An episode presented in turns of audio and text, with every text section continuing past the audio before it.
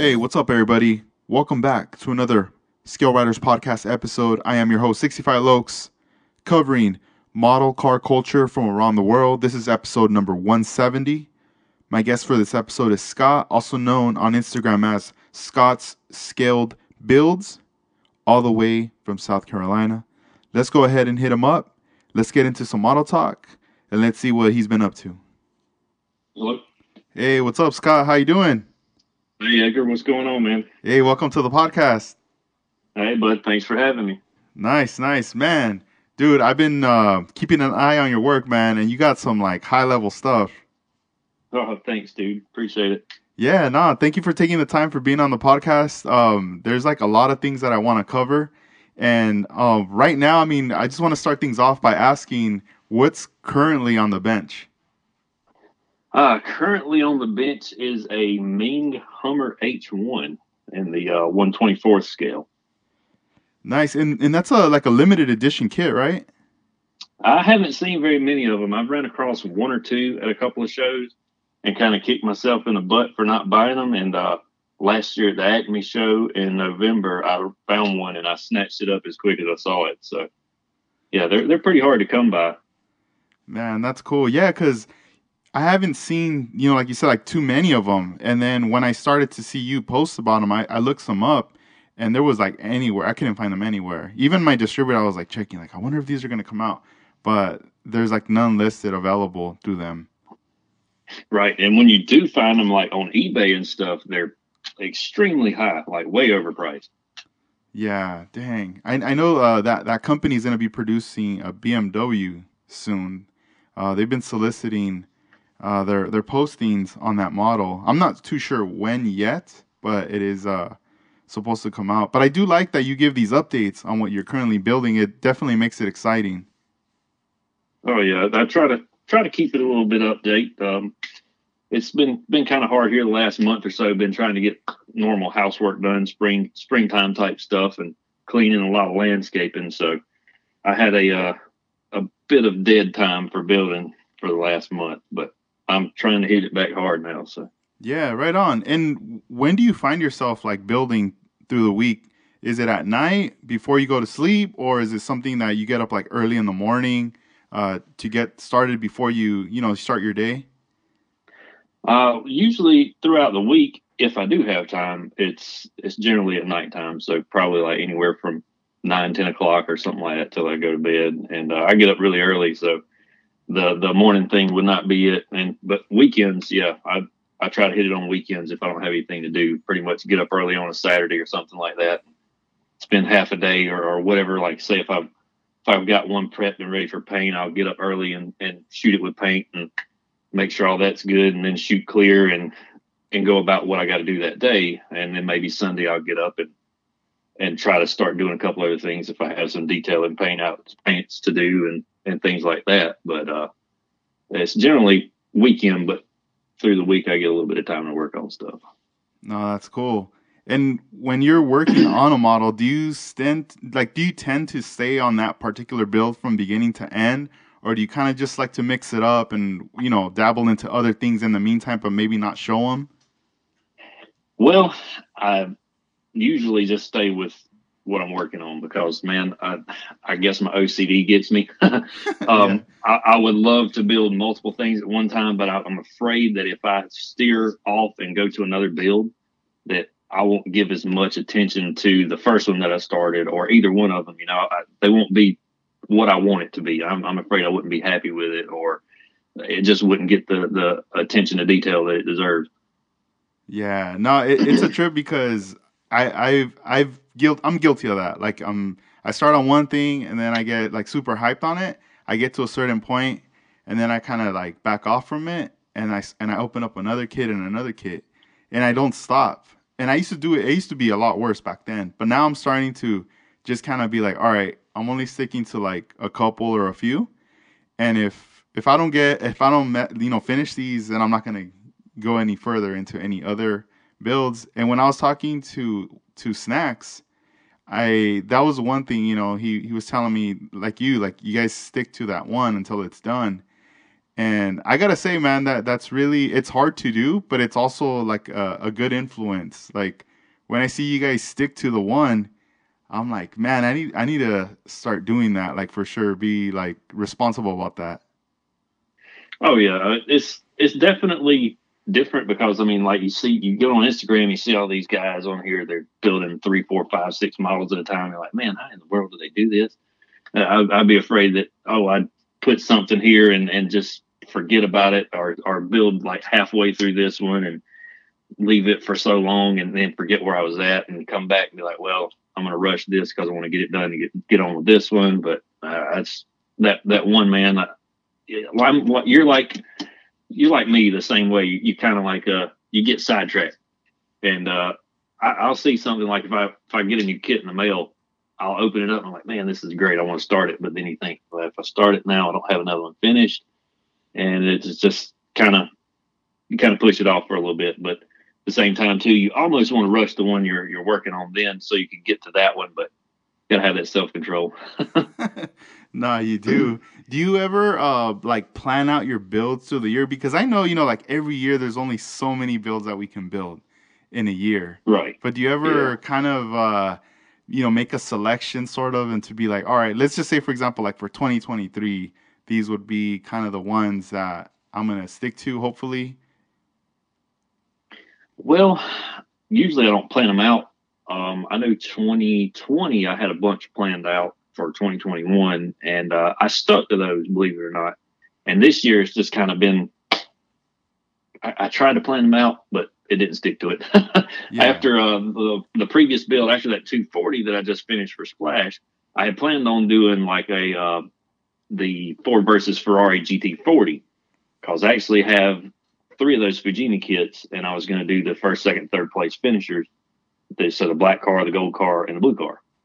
And uh, I was going to start on those and just do do each one, you know, just one after other. But then I got this Hummer, and I, it just caught my eye, and I I started getting stuff for it, and I was like, man, I got to build this next. So that kind of put me off track a little bit, but it's all right. Yeah. I'll get to those sometime. no, that's cool. I mean, I you know, it's always there's nothing wrong with like let's say consuming kits, you know, whether it's buying, trading, or get, get getting them as a gift and just stacking up on them. And then when the when the timing's right, you know, looking at the that wall of like kits, you kind of decide like, all right, which is the one that I'm gonna go with.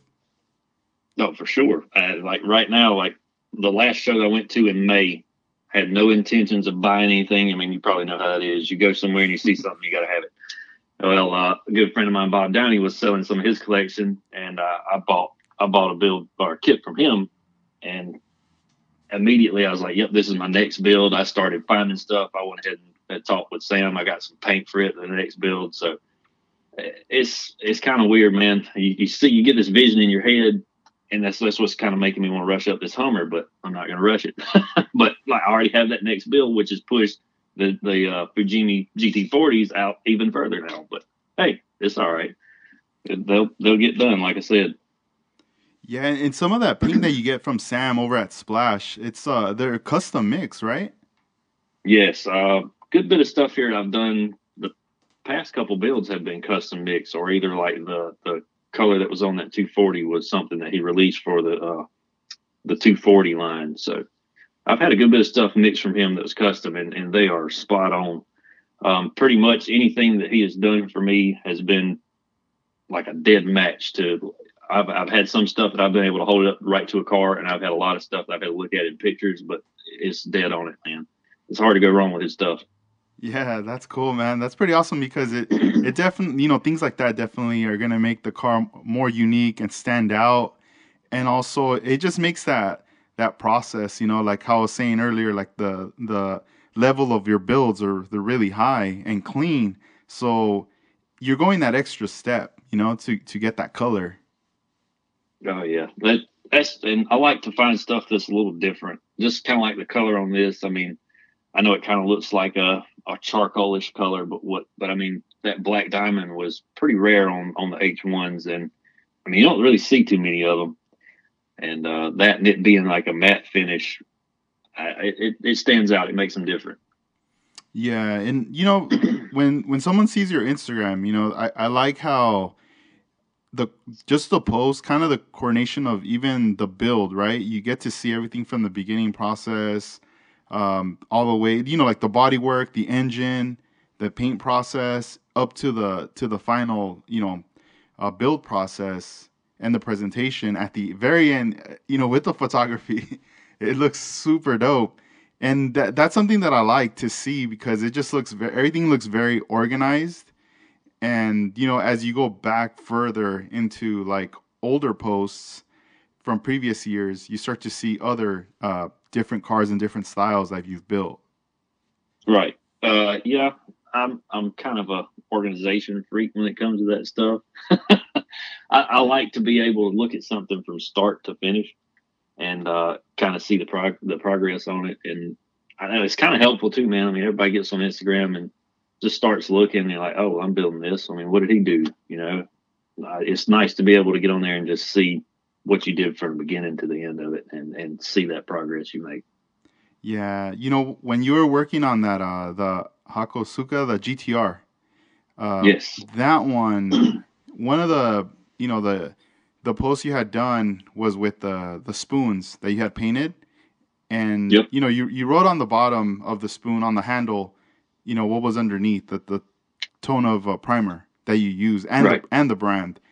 And I remember a friend of mine uh, many years ago telling me about that. You know, you can always do things like that to to kind of shoot before you get into your build. This way, you kind of know what you're getting into and what shade or you know you're gonna get on your car. And I never really like did that on my end. I would just kind of I don't know. I, I, would just jump the gun, you know, and be like, all right, I'm just gonna paint it. And then next thing you know, right. I'm like, man, why is this white so dark? You know, it's like I, use like a, a dark gray primer underneath. Right. Right. And, um, you know, just learning the hard way. And but I I like you know seeing that because it takes me back. And then now I'm like, all right, you know, if I'm gonna if I'm gonna go with a color and I'm not sure, I better do something like this for sure. Oh, for sure, man. It definitely helps you get that visual, visualization of what you're going to have at the end. And I mean, especially if you're tossing up two or three different colors.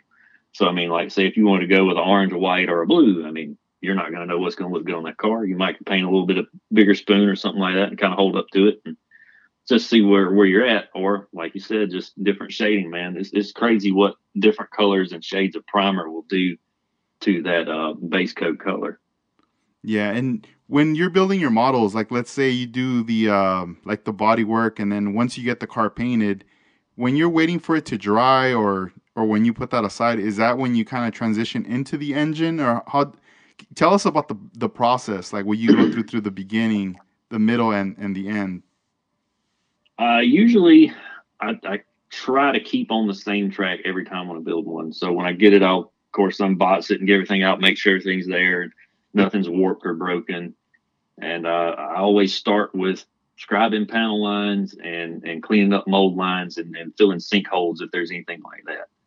Uh, I always do that on the body first. For some reason, that to me that is the most boring part of the build, but yet the most necessary and important part of the build because all that stuff draws your eye, especially panel lines. Like you, you go to all these shows and you see these amazing builds, but panel lines may not be scribed or they'll be filled in with clear or something. I mean, Bill looks great, but that kind of just distracts you a little bit, you know. But uh, I'll, I'll, get the panel lines on the body and stuff done. And I'll shoot it in primer, and then I'll start test fitting stuff. And uh, after I get everything test fitted and make sure everything's good, if there's any sanding or anything like that has to be done, I'll get all that stuff done, and and then I'll start just gluing engine parts together and usually you're like, oh, I'm gonna build this out of the box stock. Yeah, right. Like that ever happens. yeah, true. So yeah, I mean, you'll get sidetracked, man. It's like ADD or something. It's it's very weird. I, I always plan on this. Looks like that 240 build. I plan on building it with the stock single overhead cam and just putting some ITBs on it. Nope, that didn't happen. It went with a full S20 swap. but uh, uh, yeah, I'll I'll try to get the motor and stuff together if it, if the kit has an engine, and uh, test fit everything there, especially like if you're going to make any like intercoolers or anything like that, you got to run pipe in and stuff. I always like to do that. And since I've started doing all this detailing with the extra wires and brake lines and stuff, I really try to get all that done and all the holes drilled in the body before color goes on. So that way, when it, once I get that first coat of primer on, I can start drilling holes and go back later and sand it if I need to and shoot another coat of primer, but won't have to worry about messing any color up. So uh, after after all the detail holes and stuff are drilled, I usually try to get the interior uh, pretty much painted up and, and done. And the interior to me is usually the first thing that's done off the whole list, uh, besides the motor being put together and not painted. But interior is usually the first thing finished. And once it's finished, then I'll start detailing the motor out. And uh, then it'll be color for the body. While that dries, I might do a little bit of detail work on stuff. And then I'll try to get the chassis finished. So I'll start doing suspension.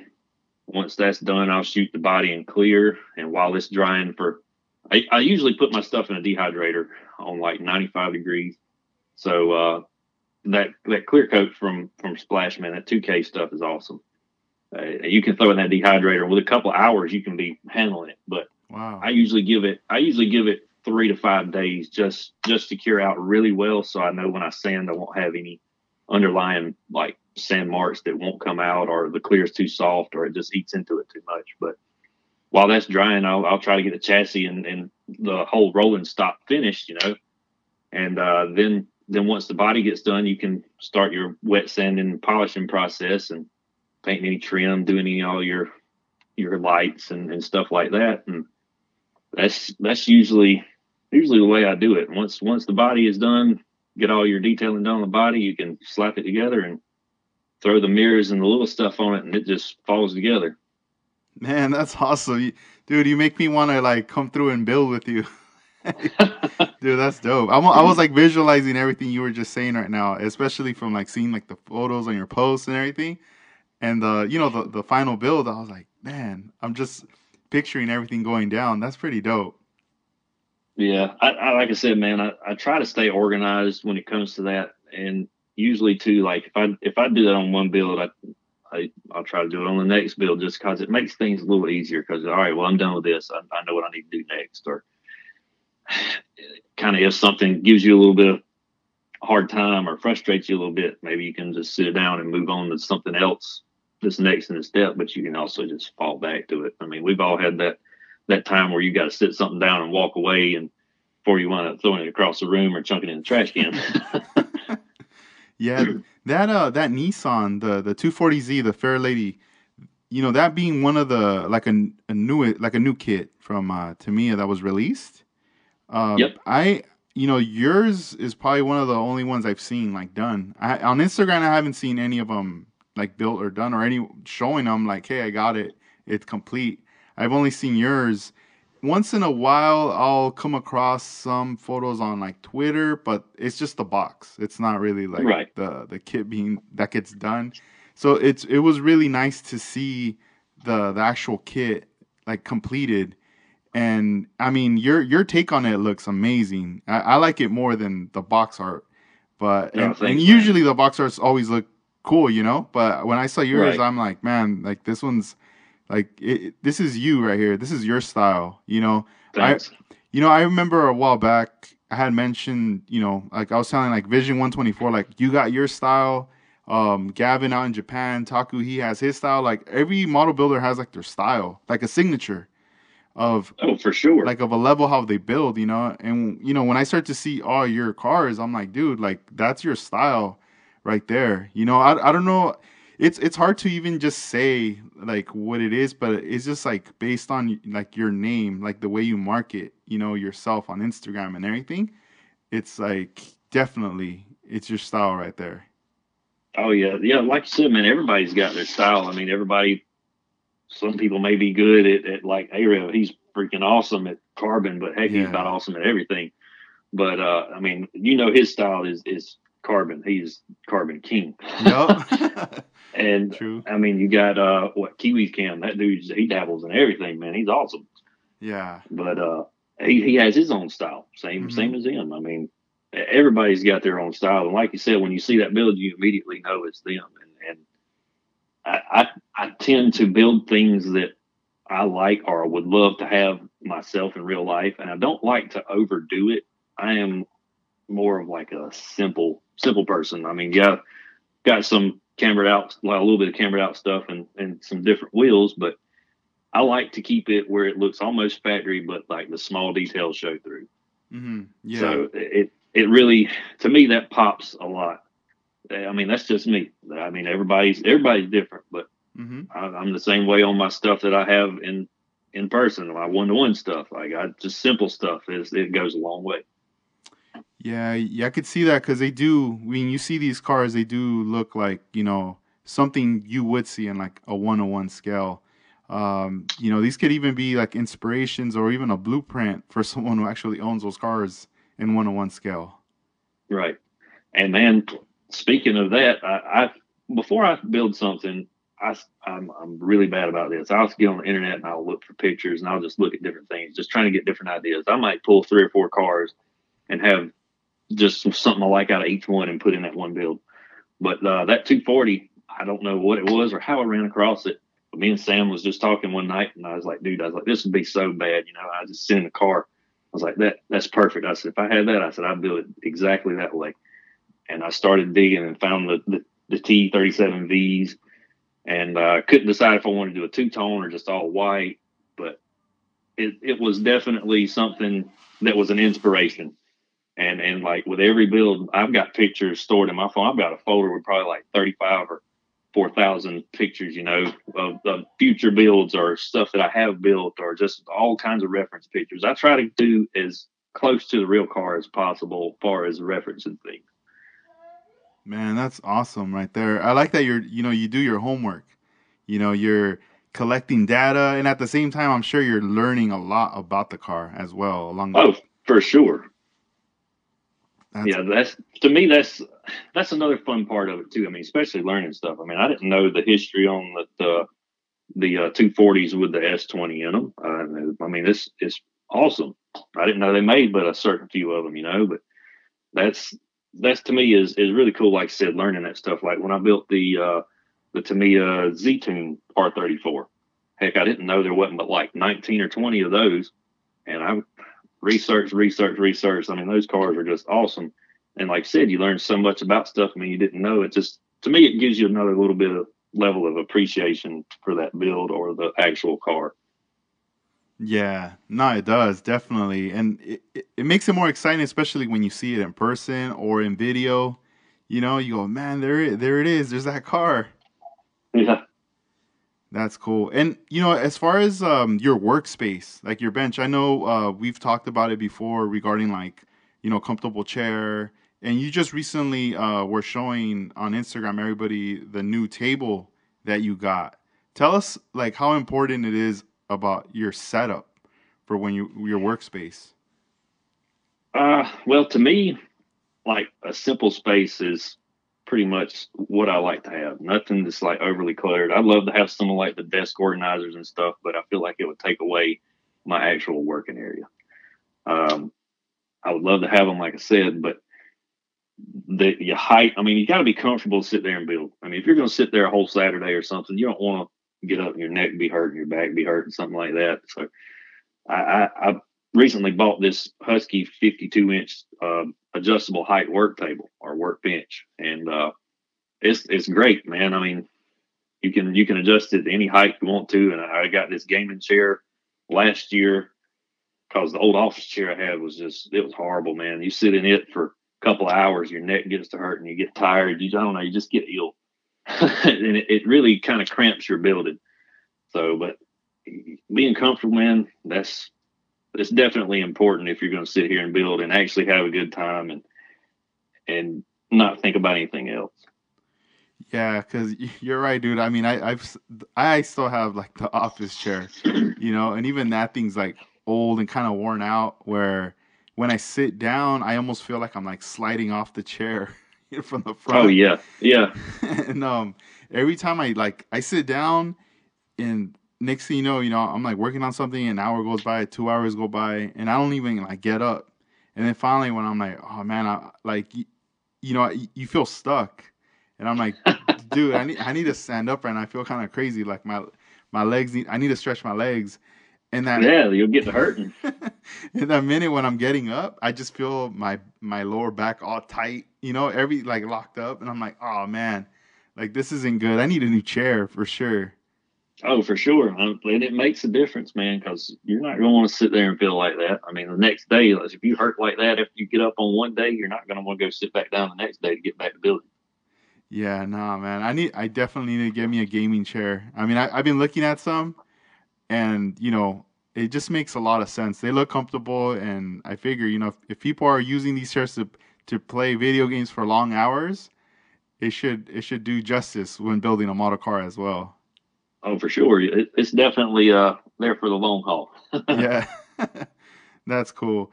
And as far as like on your bench, you know how you mentioned, you know, you have you want the space and it's clear, and you have that that uh, drawer on the bottom, that pull-out drawer.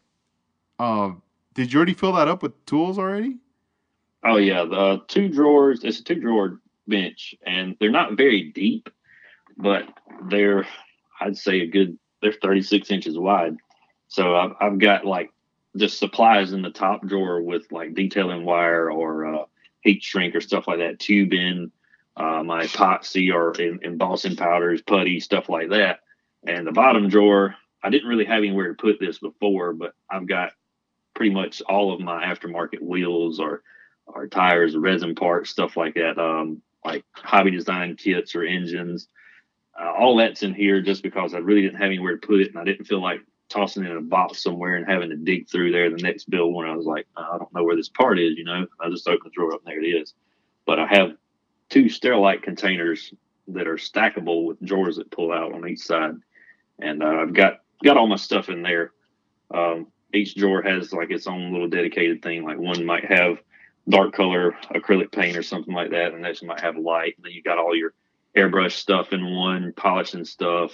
Uh, I got a bunch of decals that I've put in, in Ziploc bags that are that are in there with other small like um, photo etch things and uh, different like tape drawers and stuff. I mean, I, am kind of OCD when it comes to organization stuff. Like I said, so it's it's easier to work when you can find something instead of having to dig through things and look for it. Yeah, no, it's so true, and that's good because then this is your way of also preserving the items. You know, especially like the decals, putting them in the Ziploc bags. If not, you know, they're stacked up, and next you know they're like stuck together.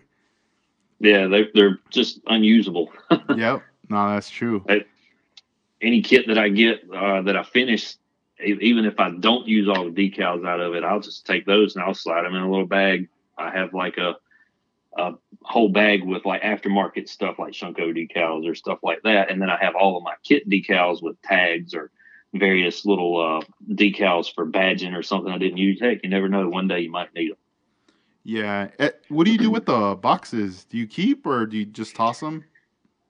Well, my later builds I have kept a bunch of those boxes and they're in the closet pretty much at the top of the stack on everything. But like old stuff that I built way back in the day, they're they're long gone. Yeah. I, I seen a, a video. I need to find it. Maybe I'll send it to you if I could find it. I need to find it. But I was uh I saw a video in the like in the Gundam community where this guy had a like the box and he was showing you how to uh, um, cut the box in a way where it slants. So so like you only basically basically you're cutting like the bottom part and you're folding it in and and it slants up in a way where you could like just hang it on your wall. It's and it's almost oh, like if cool. like if the box is like, you know, sort of 3D in a way. Uh, right. the top part is uh is coming out, but the bottom part it, it starts to like slant down into the wall.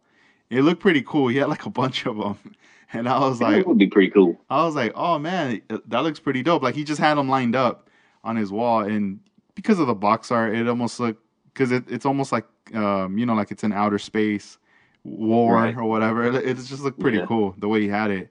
Uh, but if I find it, I'll send it to you. I don't know, just throwing some ideas out there. Yeah, that would be cool, man. I mean, it, I have tossed around the idea of like cutting out the the box art or something like that and trying to do something with it, but at the same time too, I'm like, man, I kind of don't want to chop up the box. But if there was something cool to be done with it, it might be might be worth it. Yeah, no, yeah, and um, you know, I, I think at this point we need to get into it. Your history. I gotta ask you. I'm pretty sure a lot of people want to know this, but when did you get involved with model building? Oh man, uh, let's see. I was probably maybe 9, 10, or 11 years old, something like that, whenever I started building. Um, my dad got me into it. I, I grew up around cars my whole life. And um, I just just love them. I, I, I've always loved cars. I always loved working on them. I Always loved doing anything with it, anything that you could think of. And uh, my dad grew up building models back in the uh, 70s and ran across a bunch of his old like Jo-Han kits and stuff like that. He had the uh, old Vega drag cars and then the 55 Chevy. I think it was the Outlaw uh, yellow car with the red or Lawman. I can't remember which one it was. Uh, he had he had stuff like that, Chevelle drag wagons, and man, the first thing I built, I remember, I think was with him. It was uh, the Revell Monogram 70 Chevelle three in one, the heavy Chevy kit, and uh, that was first first thing I built. And um, I just just remember it, man, sitting at the kitchen table when I was little, me and him building that, and it, just took off from there. I, I built for from then until probably maybe 17, 18 years old. Started driving and, and doing a lot of stuff, and that kind of the hobby kind of took a a back seat, you know, because when you get that age and you're just worried about going out and doing other stuff. But uh, so from the time I was nine to eleven or so to eighteen, that's I, I built a lot. I built like especially through the summer when you're out of school, and you just just go. To, that was when Walmart sold kits. so that was Walmart sold kits, and I was using uh, Testors, rattle cans, and, and stuff like that, and all the Testors enamel paint. Which now you look back on, you're like, man, how far has this hobby came? Going from that stuff to all your lacquer based paints and and acrylics and stuff like that, and airbrushing. I mean, when I was little, I didn't have airbrush. I always wanted one, but you're like, when you're little, you know, your parents kind of might not want to spend that kind of money on you, or I mean, back then that was a lot, you know, when you when you're a kid for an airbrush setup that you're probably not going to take care of when you're a kid. You don't know how to use it. You might not get interested in it if you can't use it. So it was brush and rattle can back in the day, man. And uh, like I said, up to about 18 or so, I, I built and um, then in 2016, I think, I started back building. Um, so I I think I was one Christmas I was up at my in laws' house and was just surfing through the internet and found the model cars mag for them, and I just started flipping through there. I had a whole week up there at Christmas time, and every day I spent there, it just lit a fire under me, man. I, I wanted to start back building, and turns out they have a lot of hobby shops up north. So kind of went up there and, and found some stuff and started back into it. My first one when I started back was the Tamiya Toyota Supra MK4. And uh, I hopped on eBay and found the Model Meister single turbo engine setup. And this is the first time I'd ever done anything like that, too. So uh, I was like, man, I'm going to dive into it and buy airbrush. So bought an airbrush. I, I was like, you're old enough now. So I wanted to learn, watched a lot of videos, been talking to a lot of guys on the forum. And uh, so bought airbrush and compressor set up. And it was a lot of trial and error to start with. But man, after a couple of months, there was no turning back. That was a, a game changer for me was airbrush because the, the, amount of detail that you could, you could put into stuff and just how smooth everything looks when you're done with it. It's the way to go if you can do it. So, and ever ever since then, there's there's been no turning back. I've been trying to be wide open, but uh, uh, that's that really really turned me around was was airbrush, and uh, I love love hot rod stuff. I, I, mean, like I said, I grew up building the the muscle car stuff. I mean, your Chevelles and um, Cudas and, and Challengers and stuff like that. I mean, I grew up building that because I didn't know anything about Tamiya kits or anything like that up until probably 2016, 2017. And uh, once I first Tamiya kit I got, I was like, holy crap, what have I been missing my whole life? You know, the quality is pretty much you could take it out of the box and it just falls together. So yeah, uh, it's it's hard for me to go back to building anything else other than than a Tamiya or or a Aoshima or something like that because I don't know, man, they they got it down. They they know what they're doing. Yeah, Man, that's awesome. I'm I'm happy your dad, you know, showed you like he you know he exposed you to the model stuff. You guys did something together because um those are memories right there that you have with them.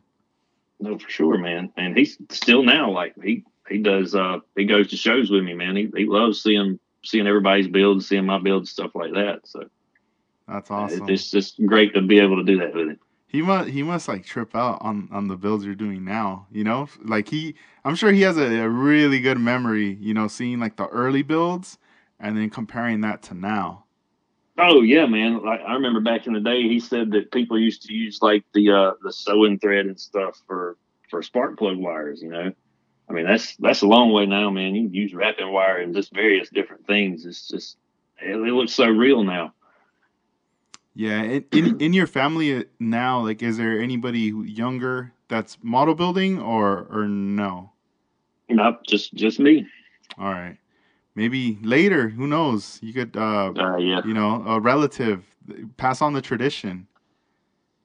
Well, for sure. I mean, it's it's definitely something you want to pass on. I'm trying to get my little uh, little nephew into it. He likes uh, he likes a lot of spaceships and stuff. So hmm I know a couple Christmases ago he wanted a Lego Saturn V. So he got a Lego Saturn V and he, he liked it, man. He enjoyed doing that. I just I'm trying to get him into like some snap kits and stuff. But, Yeah, no, yeah, it'll come. Well- I think the time will come. That's cool. Oh, for sure. Yeah, man. I, I mean, who didn't like Legos as a kid? You know, building. Oh yeah, I think I think we all had them. I remember the bucket that I had was just a little square red bucket uh, with like 250 or 500 pieces. It was just various things. You didn't have all this stuff they got now. yeah, man, that's cool. And um, as far as um, you know, like when when you were building, you know, back back in that time, you know, with your father and growing up, um, did you have any friends in the neighborhood or at school that were also model building? You guys would talk about it, or this was just kind of something, just you know, you guys were just just keep it at home kind of vibe. Yeah, there was there was nobody that I knew that did that stuff. So it was just pretty much me. Yeah. Man, and when you got back into it like 2016, were you already uh po- like on Instagram or not yet? Like dis- man. discovering the, you know, like the world of the model builders that were all on Instagram. Well, I wasn't on Instagram. I was on Facebook, and like I had seen a lot of stuff on there, as well as like I said, the model cars mag forum. But uh, Instagram, it, it's just a whole nother. It's another game changer. Um, there, there was nothing else that let me kind of like branch out or find new things. It was almost like a lot of the stuff on Facebook that I saw was more hot rod derived or muscle car derived stuff like that. I mean, there's nothing wrong with that at all. But and I love building that stuff too. But I want to see. I mean, I like anything as long as it's built well and clean, and you enjoy the build. I mean, I like it. I could I could build like a '70 Nova, and it'd be enjoyable to me as long as I did it to my ability and and was something I liked or I would have just as much as I would like a Japanese sports car, you know. Yeah. But uh, yeah, that, yeah, I mean, Instagram, like you like you said, it's it's a game changer. I didn't know anything about it back then, nothing, nothing at all. And uh, Snacks, man, he's the one that he pushed me. he pushed me last year. He's like, dude, you need to get on Instagram because he he hit me up on Facebook, and uh, he's like, man, I got some questions, and it was just it was on from then. He was uh he was just started building. I wanted to help him out any way I could because I like seeing people get into it because, like everybody says, it's sort of a dying hobby, but it's only because nobody really pushes their kids to do stuff like this anymore. yeah. I guess because they never really enjoyed it, or or it's just something that's not shed the light, you know. But uh, he asked me some questions, and he kept saying, "Man, he's like, your work would really hit it on Instagram." I was like, "Eh." I just kind of brushed it off, brushed it off, and uh, finally last year, he he pushed me enough, and I went ahead and created one. So it's been great. That, I'm, I'm glad he finally pushed me enough to do it. Yeah, because I mean, I- I feel like you know, like anything on social media, right? There's so much information that develops, like every second, every minute, hour, as we go, and it's like you know, right now we're recording this podcast, but you know, tomorrow, come tomorrow, there's gonna be a whole new set of posts from people, from everybody. Oh, yeah. and, and so forth, you know, and and then it's once in a while when somebody hits us with something new or just something that everyone's like, "How'd you do that?" or "What'd you use?" You know, because it's just to our eyes, it's very appealing. Right. And and that to me, I like being asked stuff like that. I like being able to share. I mean, ask me what I did. I, will gladly tell you. I've had a bunch of people, man, that hit me up about the 2K clear from from Splash. I've, there's no telling how many times that I've told people the exact same thing, and that doesn't bother me not one bit at all.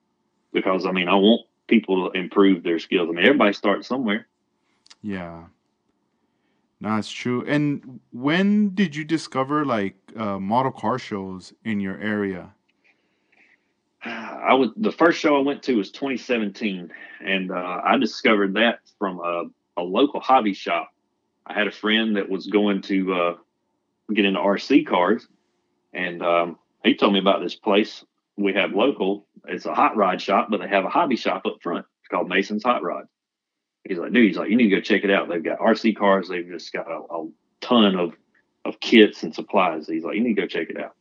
So I went in looking for some supplies and some kits and things, and they had a flyer on the table for a show that was coming up in January. And I was like, man, I was I was super nervous. I was like, I don't know. I was like, I don't know if I'm good enough to go to anything like this. And the guy that was running the place, he's he's part of the SCMA chapter, the South Carolina Modelers, Modelers Association. And uh, he's like, man, just come, man. He's like, you don't have to be great. He's like, it's there's no level needed to go into the show. You know, he's just come and enjoy, it, have a good time, check everything out, and get a feel for it. And uh, so I went. And uh, first year, my Supra that I built in 2016, uh, it's a top 15 show. It took took home top 15. So, hey, I was I was thrilled and I was kind of hooked from there. You know, I mean, hmm. I saw where I was at with with what everybody was putting on the table and where I needed to improve and and things like that. And met a lot of good friends and made a lot of good friends and everybody's just so willing to help, you know. Yeah, that's cool. Were you nervous though? Like, you know, after like even though the guy said, "Nah, you know, it's cool, everything's chill," but like that day when you were, you know, getting ready to like bust out your models and and put them down, were, were you a bit nervous or on the way there? Oh, dude, super nervous, super nervous because I didn't know what to expect. Yeah. I, would never been to anything like this. I didn't even know stuff like that existed, you know? Mm-hmm. And uh, just on the way there, I was like, I'm going to get up here and I'm going to look like a goof, you know? I'm going to put my stuff on the table and people are only going to walk by and look at it. But I, I guess not. it's definitely a little nerve wracking. Mm-hmm. Yeah, the first time. And do um do they still do the shows? Is it like once a year, or how often do they uh, do they do them? Uh, yeah, that that show is every year in January. Uh, it's called the Hope It Don't Snow Show, and um, it's put on in January. And matter of fact, it snowed this last year, and it was almost canceled. Oh, but um, yeah, it's it's put on in January. Uh, same same uh, group puts on a show in May, which I went to in Simpsonville, South Carolina. Uh, it's it has a good turnout. Um, there's another show in Spartanburg. I think it's like an IPMS show. I haven't been able to go to it because it's been canceled due to COVID. Mm-hmm. But um, I, hopefully next year I can get to that one. And uh, there's another one I think in Charleston. I've been to it once last year. It was a good show. Same group put it on. It was just the Charleston chapter. And I think I've never been to this one, but I think there's one in Myrtle Beach, South Carolina as well. But uh, there's a decent amount of stuff, but nothing like uh, like out west what you guys have. Mm-hmm. Yeah. What's uh, for you? Like, what's the furthest you've traveled to an event? Uh, when I went to the Acme show last year in November, I think that was about a three and a half hour ride. Cool. And, and uh, did you get to meet like a lot of the people on Instagram or not yet? Oh, I saw. I, I believe I met Vision One Twenty Four cool guy, super cool guy. Um, I'd already knew Mr. Bob Downey, which I don't know if uh, any anybody listening knows him. He he's done a lot of stuff. He's written a lot of magazine articles and things. He's a super awesome builder, just a great artist, and he's the one that taught me into coming down there. He's been trying since 2017 to get me to come down there, and I finally went. I, I saw Clay Kemp. His work is amazing. I uh, got to meet Zen Modeling. His stuff is amazing. Um, I think Shane Harold may have been there. I think so. I'm not sure. I believe he was. I think I saw some of his stuff on the table. Uh, but I, I, think he's Dentside Garage, right? Not Dentside, uh, Man Cave. Yeah, Man Cave. Yeah, I think some of his stuff was on the table because he he kills it with those Ford trucks. Yeah, those But, are dope. Definitely was a a whole nother level of a show. That show is amazing. If you've never been to it and you can get a chance to go, it's it's awesome. Yeah, that's one that uh, George keeps uh, telling me. You know, you, you need to come out to this show. Like, at le- plan it out or something. But you at least once you need to come out to the show for sure. And also Yeah, it's- it's uh, Dennis cool. too. Dennis Matthews. He's another person who like tells me because he goes to that one. Yeah, they, it shocked me at, at how many people were there from like West Coast. And then Bob had been telling me that. He's like, man, he's like, we get people here from California and Oregon. He's just everywhere. Yeah, damn, that's dope.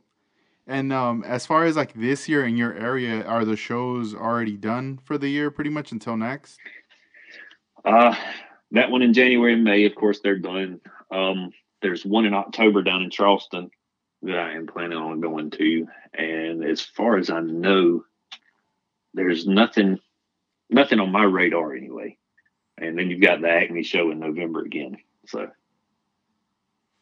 Nice. And, and you are planning on going to that one, the the Acme this year? I, I hope so if I can get the time off from work to go. Yeah, it just depends. And um, Yeah. um, regarding going back to like the building, what what's like your um your favorite part of during the build? Favorite part during the build? Oh man, ah, probably whenever you put the body and the chassis together after you've had everything painted up, and it's you're on that home stretch, just seeing, just seeing what it looks like. You're able to, to stick the body on it, maybe slap the wheels on there, and just sit back and like, oh man, it's going to be wicked whenever it gets done. That's probably my favorite stage. And what's your uh like your least favorite part of the build? Oh, any kind of taping. I hate taping. So like whenever you have tape up for for trim work and stuff on windows, it's just so time consuming, man, because you have to take your time or it's going to turn out like crap. And the sanding part of it and the panel line scribing, I ain't gonna say it's like horrible, but it is very just just boring and you, you don't see anything happening. Yeah. Have you ever had it happen when you're scribing in the panel line and and then you go off a little and you end up like cutting the like scribing the door? Oh man. Like, oh, when no." I first started scribing, it was so horrible. I was like, how in the world do people do this stuff? You know, it's, I think I was just really rushing it and putting too much pressure on it. And I got to do a lot of reading, a lot of talking to people. Those first couple of passes, man, you got to let the tool do the work. And it, it was just hard for me to get that in my head. You know, I'm one of those people that wants to see results right then.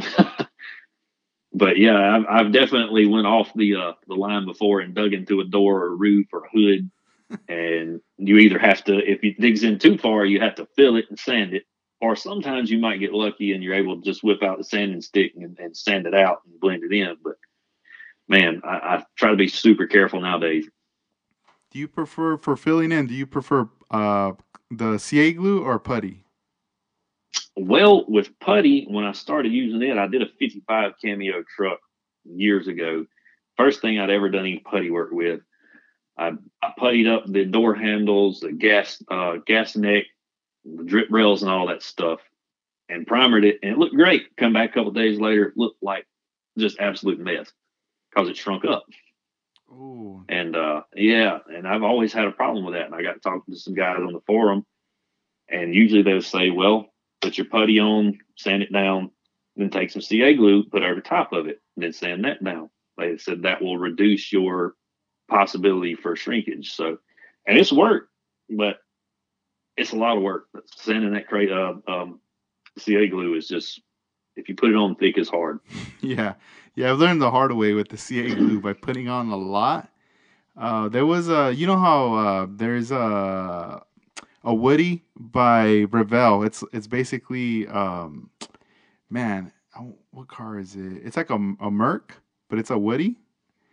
And I'm I- pretty sure I've seen that kit before. and I know that um, the Jimmy Flintstone has a, a resin body of it, but it's it's it has a chopped roof on his Right. on his version, and I was like, oh man, like I want the I want to do the chopped version. You know, I really like the way that looks, but I don't want to. I don't want to go with the with the the wood, you know, on the side. Yeah, yeah. And I was like, at the time, I was like, how am I gonna do this? So I already got the Revell kit to for the the donor, and I was like, all right, I need to fill in all those wood panels on the side. So I ended up like putting so much CA glue on the side of the body just to fill it all in. Dude, it was taking forever. Like just sessions of filling in and sanding, filling in and sanding and priming. Like I think I went through a whole can of primer, like in different Oh, sessions Lord. and glue, and it's still like it was just looking odd and weird. And you know, later in time, I was thinking to myself, you know, why didn't I just use styrene first to like fill in? Because it was at least about like maybe one or two millimeters. Oh yeah, he could have threw some rod in there. About looking back at it, but Yeah. hey, hindsight's twenty twenty. yeah, I was like, man, I, I could have put stuff in there, but I didn't. You know, I was just using glue, and man, that that right, I still have it. I'll have to like bust out with it, and, like take some photos and send to you for you to oh see. man, But I was like, You- oh, dude, you were probably like, "What in the world did I get myself into?" It was probably one of those you just wanted to sideline and never look back. yeah, no, yeah, it's just chilling. It's been chilling in the box for years. You know, it's just there. And I, the other day, I remember I, I saw it, and I was like, oh nah, I'm not even in the mood. You know, like Flashbacks. yeah, I was just getting some flashbacks. I was like, nah, I'm not I'm not gonna do that. But you know that I've never done that trick though, what you just said, with the putty and then layering like a small amount of the CA glue over that. it it works pretty well. I've had a couple of times it's it's shrank a little bit, but hmm nine times out of ten it works very well. And uh, like if I fill in a, a tag hole or something like that, I, I usually try to do that. Like here recently, I've tried some of the uh, the two part um, glazing putty, the Bondo stuff. Mhm. Stinks to high heaven, but it works pretty well. It dries super quick, sands out very easy, and it doesn't shrink. So I had I have started using that. Mr. Bob Downey recommended that to me, and and it's worked pretty good. And Sam's has told me he uses uh, automotive filler as well for filling in stuff. He said it stands out easy, but I don't know what it is. Said it sands easy and doesn't shrink. So hmm I need to get with him, and I'll, I'll let you know what that is because he said that stuff's awesome. It's like a light blue color or something whenever it's mixed together. Oh, nice. There's a, a Infini model makes a putty that I recently started using on this uh, HiAce van that I'm um that from I'm using a zoom on body kit on. Yeah. and there was these gaps after I applied the body kit that I needed to fill in, and the gaps were pretty big. So I I was like, all right, I'm gonna use this this putty here, and it's basically a two part. You mix it a one on one, and one thing I liked about it was that it it didn't have any smell, like any scent at all. Really? So not not like Bondo, dude. That stuff will run you out of the house. yeah, no, and that was one of the things I was a bit worried about because I my my daughter's almost gonna be two, and I'm like worried about her like smelling chemicals and all this right, stuff. right. especially you know and i was like i don't know if i should do this outside or or, or what am i going to do and then i even opened i put a little fan i opened up the window then i when i opened up the package there was like no scent and the two pieces are just wrapped in plastic so after i opened each piece there was still no scent so i was like oh cool i, I can work with this so i mixed i mixed it one on one and i did see a video online of someone using it and they were saying you know, I recommend probably to add a little bit more of the hardener in there just so it hardens even like faster and and Right, you know just to make sure that it's gonna get hard or whatever. And right. I just um I did that and then you know I I got a a piece of tape like a big piece of tape like three inch tape. I put it on my cutting mat and I just laid it on top of there and I started working it and then I was just using uh, putty tools to cut out like small amounts of putty and applying it onto the model. Once uh, everything was set, I had like at least like a 30 minute window of working with it. It's Mhm. it says an hour, but I, I started to notice once I was like getting in that 30 range, it was it was in like it started like, to get hard. Like it was in acting the same as it was, you know, in the beginning. Right. It was starting to get pretty tacky. Yeah, and then I was like, all right, this, this is it then. So if anything, I'll you know I'll sand this tomorrow and I'll continue it because it, it says give it about a twelve hour uh, wait time for it to get. It says once it's 12 hours, uh, you should be able to sand it, even cut it, or drill into it. And Oh, man. And once I started like sanding it, I, and and cutting it a little, I was like, dude, it's like it's hard, like it's it's set. And then, you know, time went on, and I started to notice other little areas now. Like just for myself, I was like, oh, I'm not happy with this little area. Let me fill this in and this in. And when I started to use it like the second and third time, I noticed it wasn't working the same as the first time. Like I wasn't getting those results. And I was Right. like, what the heck's going on? Uh, one of the things I didn't like is, um, well, I, it doesn't say which one's a hardener, which one's like the, Oh the man, rest that putty. kind sucks. So I was like, dang. So I kept going back to the video to reference. And then I was going like, man, I should I should have wrote on the plastic. I just I couldn't figure it out. So I was just like, all right, I'm gonna stick just to the one and one, like trying to get it at as even as. So I was using like a razor to cut like the edges of the square from each Mhm. piece to match. But still, I was like, it, you know, like man, th- I had good results the first time around, but I don't know what's going on. So I just need to figure it out to dial it in. I'm not giving up on it. I feel like, you know, from I see a lot of uh, the people in the Gundam community use it, and and they get great results from it. So I'm just like, all right, I need to just figure it out. If anything, I'm just gonna hit them up and send them a picture of the company and be like, which one's a harder and which one's not. That'd probably be the easiest thing to do because I mean, heck, you might want it to cure a little bit faster. Yeah. It would be good to know. Yeah, but the one thing uh, about it that I did like is that it did not have a scent on it. For, you know, that was one thing I did like. Yeah, that man, that Bondo stuff. I already knew because I worked with Bondo before in the past, working on cars, and dude, I, I went outside with that. I knew immediately. I mixed it on the tailgate of my truck with a piece of cardboard, and I left the uh, the model outside for like two or three hours. and uh, when I come upstairs to sand it, I knew it was going to stink when I sanded it, and I opened the window, cut a fan on, and then sanded it like that. But hmm it wasn't wasn't as horrible as whenever it's wet, but it, it does the job. Right on. And then uh, another thing I wanted to add on uh, is you're you're doing 3D printing too, right? Yeah, just started not too long ago with that. That's a that's a whole nother world. Yeah. And how's that going so far? Like it like well, so so far it's it's going pretty good. There's definitely a huge learning curve to it. Um, I've got CAD experience just because of what I do for my everyday job, but the settings on the printer are just so I don't know. You look online and everybody's like, "Oh, set this, set this," and you're you'll get a good print. Well, then you get other people saying, "Well, no, that's not going to work," and it's all dependent on where you're at. And weather plays a big factor in it. Temperature and where you're printing at, the batch of resin, everything plays a big part in it. And Iceman has really helped me out a lot. And uh, I think it's KB KB 3D printing or 3D prints. He he's helped me out a good bit. And uh, Model car CA uh, Blake, he's helped me out a good bit. And um, it's it's definitely a big learning curve, man. The the the supports kind of throw you for a loop when you're trying to get something, and you, you got like a two hour print, and you're like, "Ah, it's going to be great." And it turns out half of it fails, or half of it's good, or it's sometimes frustrating just to get that down. But once you got it locked down, I mean, you got that file, it's ready to go. It's it's definitely steps a, a whole nother level to building because with the tires and wheels for this Hummer that I got from from Z Force, dude, that's that was first first second print I think after I got my supports figured out after some help.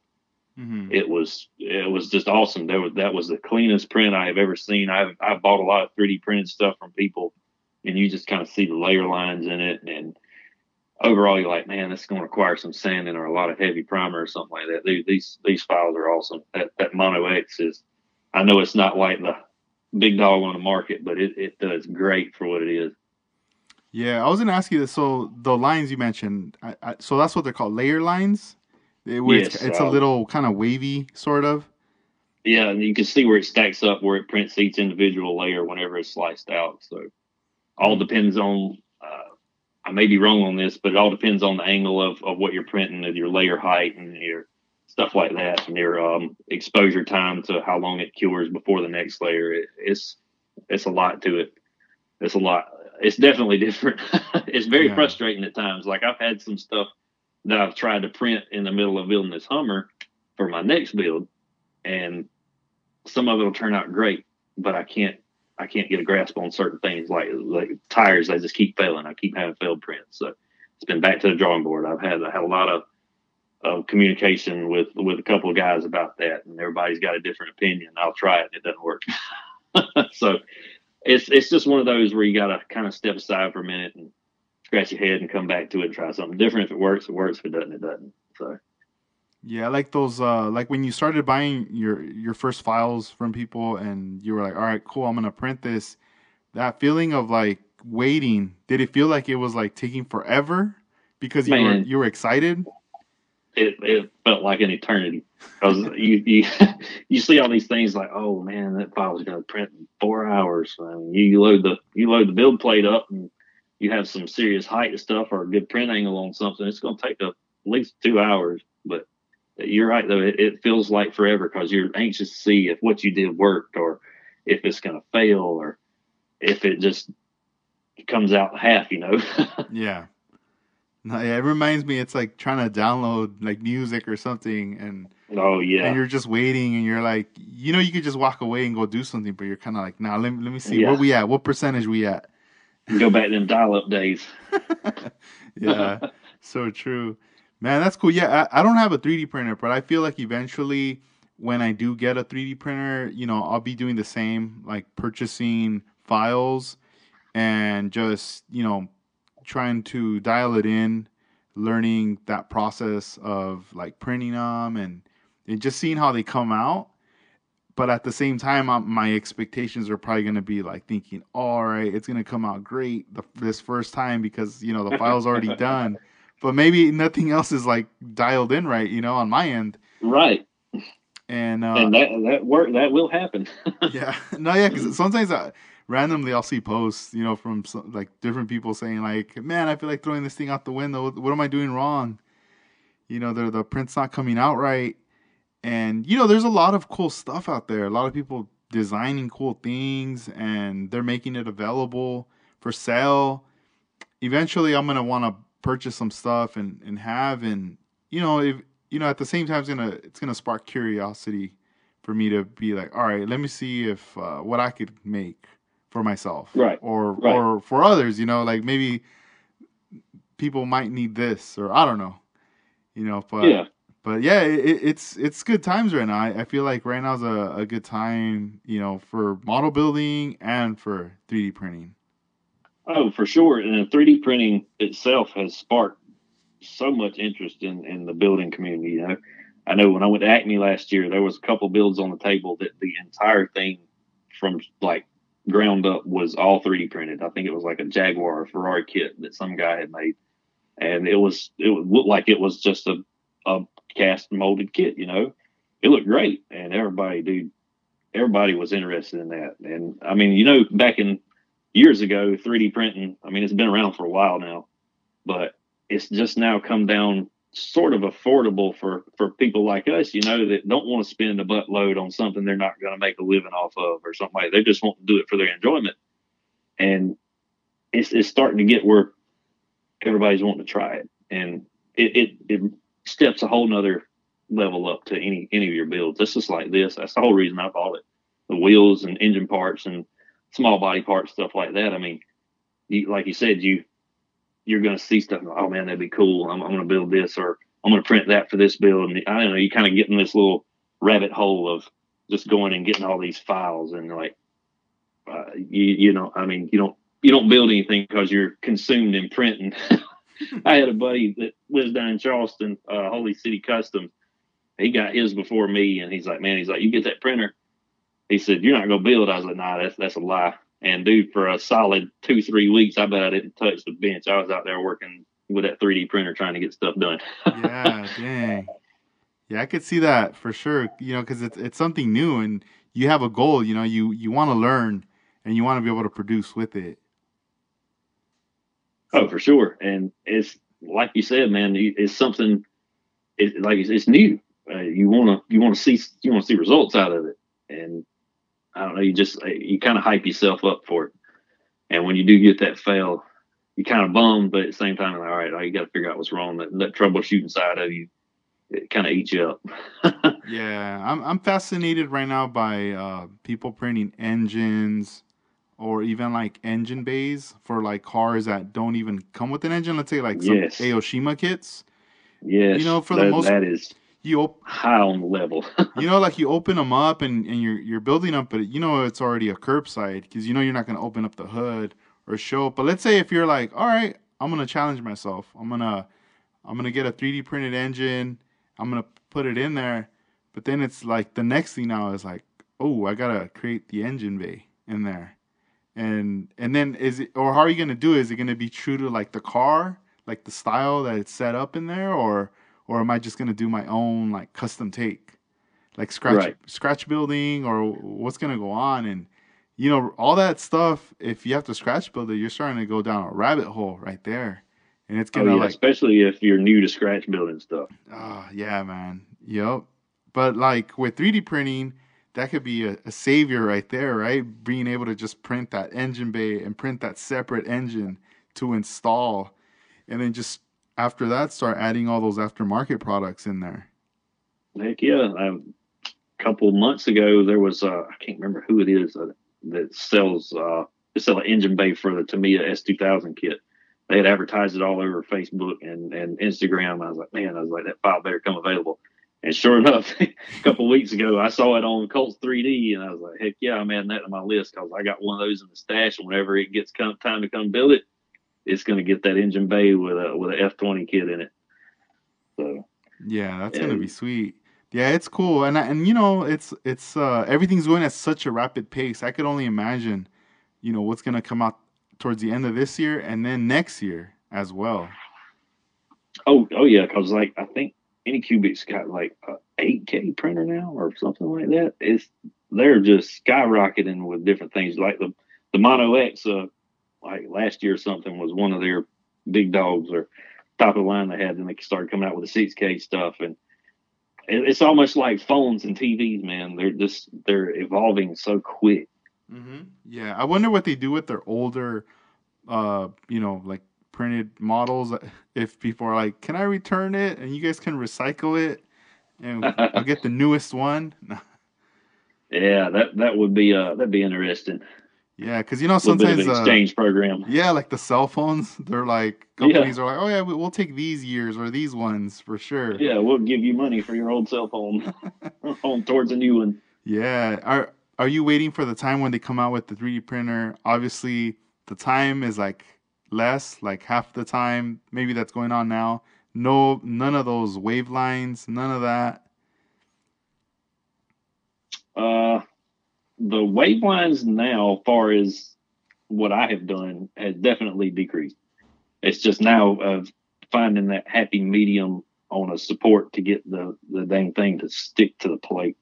Because uh, some of your heavier tires or, or, wheels or stuff, depending on what sort of angle you print it out, the the supports don't want to hold it, and you might have a half a tire and then it turns loose and, and it just fails. But the stuff it does print, I, I'm super happy with and the timing's not that horrible because, like I said, Iceman's helped me out, out with a lot of my speeds and, and, and cure times and stuff like that. And the stuff that does print out is great. It looks super smooth, and I couldn't be more happy with it. It's just I wish I could get it to where the uh, the supports would stick where I could get a full print on some of my stuff. It's just going to be trial and error. yeah, no, yeah, and I'm sure you'll you'll uh, keep us updated as you go, you know, along. Oh yeah, this like I said, this next build, and I think I, I have some stuff too that I have to print out for the top of the Hummer. I'm actually going to do like some Pelican cases and uh, a little Yeti cooler and stuff like that, just for the top rack on it. Kind of, kind of a little bit of off road stuff. So yeah, um, got some. I've, I've had a couple of failed prints on that stuff, and a couple of successful ones, but I'm going to try to tweak it just a little bit more. So I, the OCD in me didn't want to see any of those lines in that. And some of those files I think may suck because I've, I've gotten some some really good files, like I said, from Z Force. His stuff prints out no problem. And then I've downloaded some other files and you're like, man, this this looks great. You open it up, it looks great, and it prints out and it sucks. and I'll send it to my buddy. He print out it sucked too. I'm like, okay, this file is just junk. So you'll get that. And I've talked to a buddy out in Oregon. He he's done some 3D printing, and he's like, dude, he said it's got to be the file. He said wherever you're getting it from, he's like, just try to read reviews and stuff. He said because chances are you could get a great file from one dude and then another, and you could get just a junk file, and it could be just making you slam your head against the wall. Yeah, that makes sense. Yeah, because you got two, you know, or different producers creating that file. Yep. Yep, and it's all in how it was made in the whatever CAD program, whatever shortcuts they took, or however long they took to clean it up, and uh, I guess it's how well they wanted to make it. Yeah, man, that's a trip. I didn't even know about that. Now you're making me think. I'm like, that's so true. Nah, it's I, I'm always interested. You know, like every every guest that I've had on lately on the podcast, it's it's it's a trip how you know before we really never got into you know any kind of conversation regarding 3D printing. It would get mentioned, but not too much. And now I would say like you know from the beginning of this year to now, uh, a lot of my guests ha- own a 3D printer and they're printing or they're doing something with it. So it's it's always it fascinates me, but it's always cool to hear about 3D printing. Yeah, I was super on the fence about it for the longest because the one, just the size of it and space it was going to take up, and the smell. that's that's a horrible smell, dude. I'm going to tell you that right now.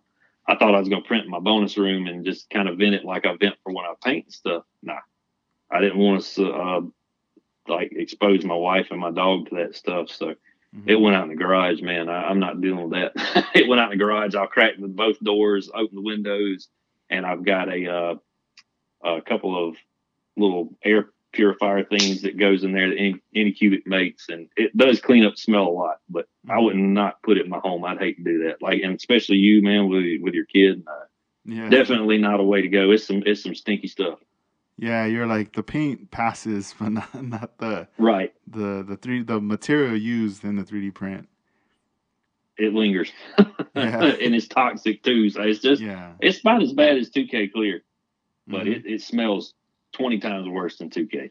Yeah, man. Right now, that's that's something I've been wanting to do lately. Is I have a, a model car I need to clear, and I know it, it's easy. You know, like using the 2K clear is so easy to mix and get it going and everything, but it's just right now I'm having an issue finding the right time to like everything's yeah. prepped and ready to go.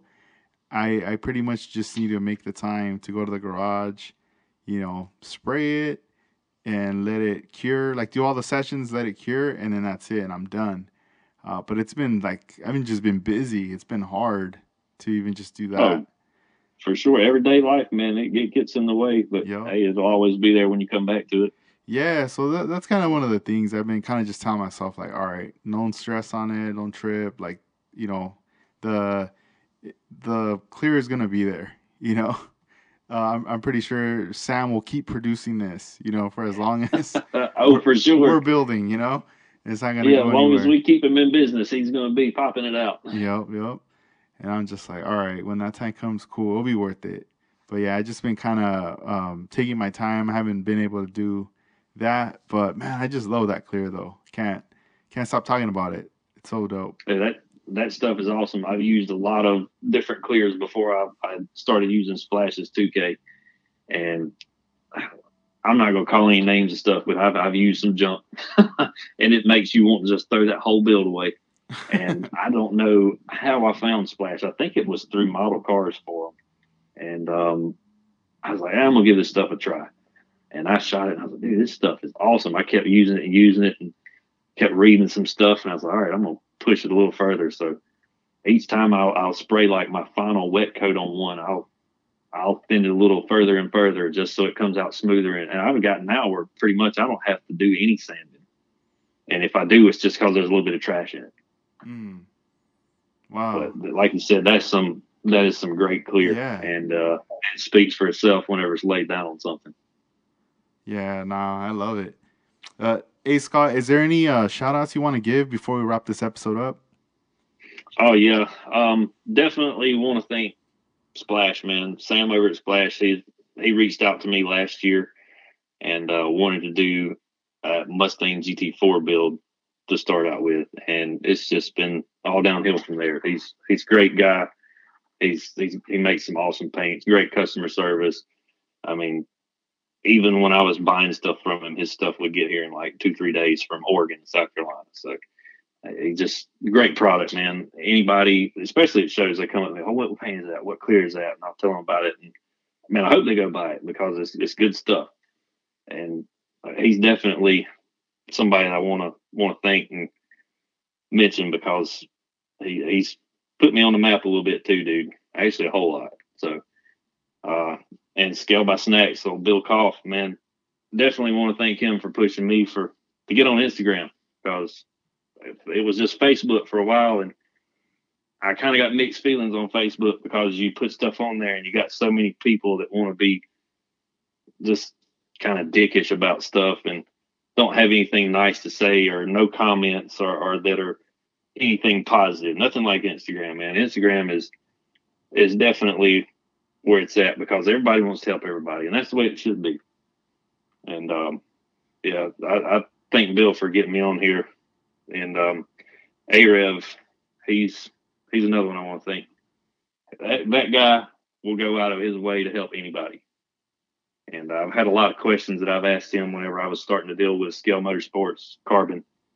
And uh, I, I hated to bother him, but he's like, "No, dude, you're not bothering me." He'd, he'd send me voice messages. He he did anything he could to help me, and uh, I'm sure he'd do that for anybody. Dude's just stand up guy, and uh, he's definitely full of knowledge. And um, uh, Model Car CA Blake, he's helped me a lot. Like I said, with this uh, this 3D printing adventure, he's and him's been back and forth a little bit. Iceman, he's he's definitely helped me out with getting my settings and stuff, and KBD or KB 3D printing. They've uh, they've helped me out a lot too. But there's uh, my buddy Paul down in Charleston, Holy City Customs, Holy City Scale Customs. Um, me and him talk about every day, usually about stuff that we're building or what we're going to work on or what we've bought. Just what do you think about this? Or hey, does this look good? If it does, I'm scrapping it. You know, he's just he's my opinion guy for sure on, on stuff like that because me and him's got a lot of the same taste uh, people like that, man, they they keep me going. Yeah. I, I, and then like you, dude, thank you for for having me on here. This oh, is welcome, man. a thank great you. opportunity, man. No, this was awesome, uh, dude. I had a, I had a good time talking to you. Yes, sir. I did too. I enjoyed it. That's cool, man. Yeah, and I mean, I, I look forward to uh, to your future builds. Just keep doing what you're doing. You know, inspiring people, sharing the knowledge, and everything like that you know, I, I think it's awesome. You know, I, I feel you're very you're a very important person in the model car community, you know, and and it's just like we're rooting for you, man. Just keep doing your thing. Thanks, brother. I appreciate it. Yeah, thank you. And um, so this is episode number 170. And uh, stay tuned, everybody, for next week for another episode. I hope you have a, a good night, Scott, and we'll keep in touch online. Yes, sir. Same to you. All right. Thank you. Peace out, Bye, guys. All right. Later. Bye. Later.